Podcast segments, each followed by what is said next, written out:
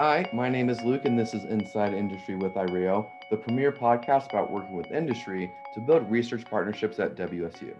Today, we're interviewing Sterling McPherson. He is the head and principal investigator of the Analytics and Psychopharmacology Laboratory, also known as APPLE, and he is an associate professor for the W S U College of Medicine. Sterling, how you doing? I'm doing well. Thanks for having me, Luke. Well, thanks for being here. So before we go into your research, can you tell me a little bit about yourself, where you grew up, college, what you like to do in your free time? Sure. So I am what you would probably call, you know, a homegrown guy around here. I actually grew up in the Tri-Cities, so not too far from Spokane, and I graduated high school there and attended Whitworth University here in Spokane. And despite thinking that I was going to go to some far-flung place for graduate school, I was very fortunate and was able to go to W S U for my PhD, actually. I was there from about two thousand five until twenty ten. I graduated with a PhD in experimental psychology with a focus on quantitative methods, and then I did a postdoc with John Roll, Doctor John Roll, up in Spokane, focused on behavioral pharmacology and substance abuse. And as they say, it's been history since then. I've been a faculty member since twenty ten, and it's been uh, really terrific. W S U has afforded a lot of great opportunity for our research program to get planted and, and grow. So um, you're the head of APPLE. So could you tell us what APPLE focuses on? Sure. So the Analytics and Psychopharmacology Laboratory is really, we are one group that is part of a larger program. And our primary focus is on treatment development. We do collaborate on various projects, but our core focus is on treatment development, usually in the context of phase two, phase three clinical trials for the treatment of addiction. And our primary focus as a lab, and again, while we do some other work that isn't strictly focused on this, our primary focus is on co-addiction. And the reason we have chosen to focus on that is that for a long time, addiction has been studied and is still studied oftentimes as, okay, well, you have an alcohol use disorder, let's treat the alcohol use disorder. Okay, you have an opioid use disorder, let's treat the opioid use disorder. That approach, while it's made a lot of great strides in the past, the truth is that most people don't have one use disorder. Almost every patient that we've interacted with has at least two addictions. They might have an alcohol use disorder, but they also smoke, or they have an opioid addiction, but they also use methamphetamine, which is something we're seeing a lot of. The goal is to reduce the public health burden of substance abuse throughout the United States. And our skill set, our collective skill set across our lab is best suited to do that through the development of treatment strategies. And so that's a pretty lofty goal. Uh, I think maybe a more reasonable goal is to develop evidence-based treatments that can pass certain levels of efficacy at an early stage. And in ten, twenty years from now, if we can begin to see those rolled out as effectiveness trials or trials that are done in the real world with real patients in a real clinical setting, and have a lasting impact that substantially reduces the burden of substance abuse, even if it's quote unquote just in Spokane or just in Washington State, that would be an enormous win from my perspective. I see. So going into your research, I know APPLE focuses on multidisciplinary or across-discipline representation. What does that mean? So right now, we have one technology developed that is in collaboration with industry focused on increasing medication adherence to buprenorphine. So that's a very close collaboration with a company called Pillsy that's out of Seattle. And we're actually just getting ready to launch the pilot trial that we will then launch a second trial to make sure that things work the way that we think they're going to work in this initial study and then launch the second study. This is a Pillsy cap reminder system that, that Pillsy has developed, and we are now deploying it specifically for patients who suffer from opioid addiction and need buprenorphine. Two other more recent projects that are quite a bit larger in scope. Uh, one is trial designed to test the efficacy of zonisamide in the treatment of alcohol use disorder. And zonisamide is a drug that has been on the market for quite a while. It's an anti-epileptic medication. There is some compelling data to show that it can reduce the use of alcohol among patients with an alcohol use disorder. So that's one trial that we're hoping to start. It was just funded in September. We're hoping that it will start in uh, early to late spring of twenty twenty-one. And then we also just received notice of a second project that is focused on the use of varenicline or Chantix, which is an anti-smoking medication, but has shown off-target effects on alcohol use disorder. And we're going to combine that with a behavioral intervention that we study a lot called contingency management. And contingency management is just the exchange of incentives for a negative urine sample for a targeted substance. And in this case, it would be alcohol. And so to what extent can we reinforce or provide incentives for reducing one's alcohol use in combination with a drug like varenicline in order to actually tackle two addictions at once, uh, alcohol use and smoking. So the focus, that's the focus of both of those projects that are distinctly psychopharmacological in nature. And they're, and they're both in an experimental form, as these are both uh, phase two clinical trials. Yeah, those are some good focuses. And I also know that your lab has some featured grant work right now. For example, there's the PATH study that you're working on. What is that?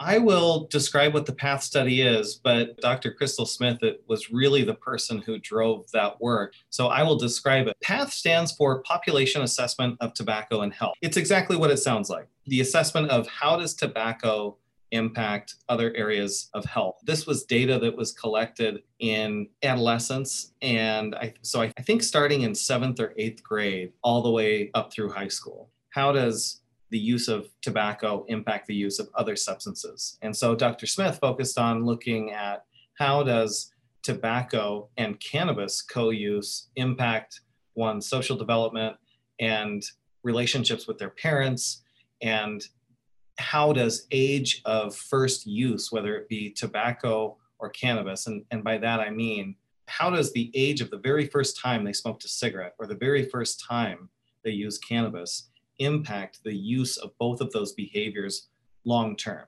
And then how does that subsequently impact relationships with their parents, relationships with their peers, and a variety of other outcomes? And so what Doctor Smith did is, in the end, she was able to come up with risk profiles for adolescents who used one or two substances, and essentially found that the burden of risk increases as someone uses either tobacco and cannabis concurrently, as opposed to using either one of them independently, that increased use increases risk. Most people understand that. I think what is more telling in how Crystal discussed those data was that it changed the profile. So they, their risk went up in very specific areas related to familial relationships versus social relationships. And so that was the primary outcome of that work. Your app is also working on a grant for an app that monitors alcohol use. Could you elaborate on that?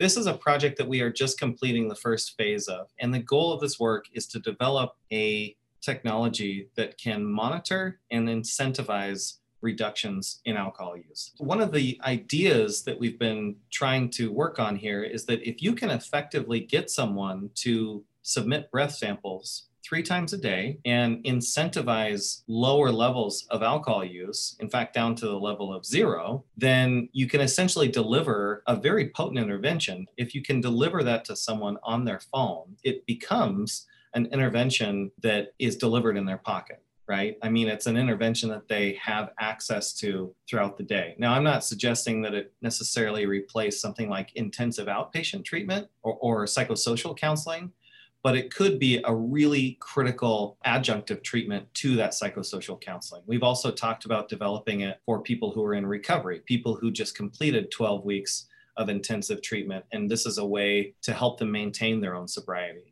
And so the technology is relatively straightforward. I mean, you provide breath samples using a device called Backtracker. That's something that can be purchased uh, commercially. And when you submit sample, you have access to an app that will take a picture of your face when you just get started with this program. And after that, it will always take a picture of your face while you are providing a sample. It will match that face using facial recognition technology to your baseline image to verify that it is in fact you submitting the sample. And the schedule of the payments that you get are essentially, they're escalating. So the longer you show a certain reduction in drinking, or the longer you show that your breath sample comes back at zero, the more incentives you will get. Now, there's a cap to that. You can only earn so much money for so much absence of alcohol. But the idea, we know through a lot of other research that we and other teams have done, is that as you escalate the reinforcement or the incentive, that will assist with maintaining a longer and longer window of either reduced use or sobriety, depending on what your goal is. And so we have completed one pilot study just to show that we can actually do this. We are now uh, conducting a second study with a newer version of this technology.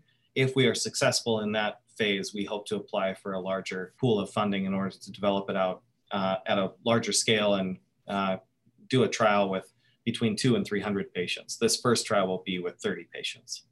Oh, wow. And I also noticed your lab is focusing on how patients are reacting to discontinued opioid therapy. What is it that you're doing? This was part of a project that we did with Doctor Travis Lovejoy, who we are still collaborating with. The study with the Veterans Administration is to examine what happens to an individual's chronic pain level after they are discontinued from opioids. It may come as a surprise to many people to know that while the focus has been on decreasing or even stopping opioid use for many, many patients across the country, what we wanted to examine was what happens to patients who have been on high doses of opioids for their chronic pain for twelve months, and then they are discontinued either at their request or at the provider's request because of changing policies across the country, but in this case, specifically the V A. And what we found was that essentially their pain did not change for the twelve months subsequent to being discontinued off of opioids, which is very important because that suggests in a large sample, being discontinued off of opioids doesn't impact one's chronic pain on average, which suggests that chronic use of opioids may not be an effective tool for managing people's chronic pain, which is something that comes as a surprise to many people because for most, the whole idea of taking opioids is to manage pain. But at least for patients who suffer from chronic pain, what our data suggests is that it actually may not be as effective as what we once thought. So what's in store for the Apple Lab's future? I think there are really two things that we want to focus on. So one is the genetic underpinnings of addiction, and not just addiction, but also chronic pain. And actually, I just learned yesterday that myself and my collaborator, Doctor Crystal Smith, received a small grant that will help us kick off that work. And that work will focus on beginning to pull apart what are the genetic and environmental influences that drive tobacco and alcohol use, and how are those associated with long-term chronic pain. And that, taken with some other work we're doing with a faculty member in the College of Medicine, whose name is Doctor Thomas May. He's an expert in genetics and has a variety of in, in industry collaborators. Both of those projects we see as moving us in this direction of understanding the genetic influence of addiction. And fortunately, also involves collaboration with industry. The other area that we are excited about and, and getting keenly interested in is the area of infectious disease. How does infectious disease supplant potential treatment progress? This has been an area of study within addiction for a long time, but there and specific, usually focused on things like H I V and now hepatitis C, both of which are important public health problems that should be studied further. Our own interest is actually gravitating towards something called antimicrobial resistance. This is an area that other faculty members at W S U have incredible credentials in. People in the College of Veterinary Medicine, many of whom are the world leaders in this area of A M R. We're in the process of trying to start a pilot project in Brazil, examining to what extent people who have contracted sexually transmitted diseases been exposed to antibiotics so repeatedly that what I think most people have probably seen and heard of in the news as being a resistance to any type of antibiotic. So when they get sick, there is no antibiotic left that they can use because their body has learned how to avoid those antibiotics' utility, which can obviously create enormous public health problems. And, and, it, and we view those as being uh, particularly problematic in lower income countries like Brazil, where antibiotics are cheap and readily accessible and very often prescribed for people with a sexually transmitted disease who also often use drugs of abuse. And are they getting tested? Are they getting treatment for those diseases? And if not, are they developing A M R or antimicrobial resistance? That's an area that we're very interested in. And not just A M R, but some of the other in- infectious diseases that I listed that are part and parcel of the problem that I'm describing. If people want to get involved with your lab, how could they do so? Yeah, we get requests for undergraduate research assistants, graduate students that want to get involved fairly frequently. They can visit us online.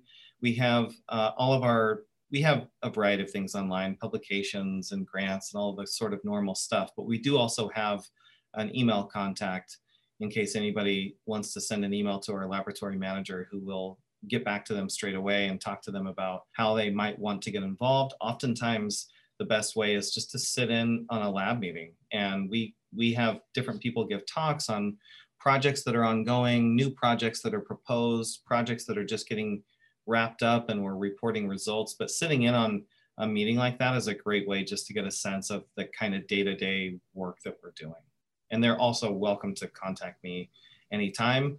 W S U is thankfully a public university, so if you just Google my name, Sterling McPherson, and W S U, my profile should come up, and feel free to contact me anytime.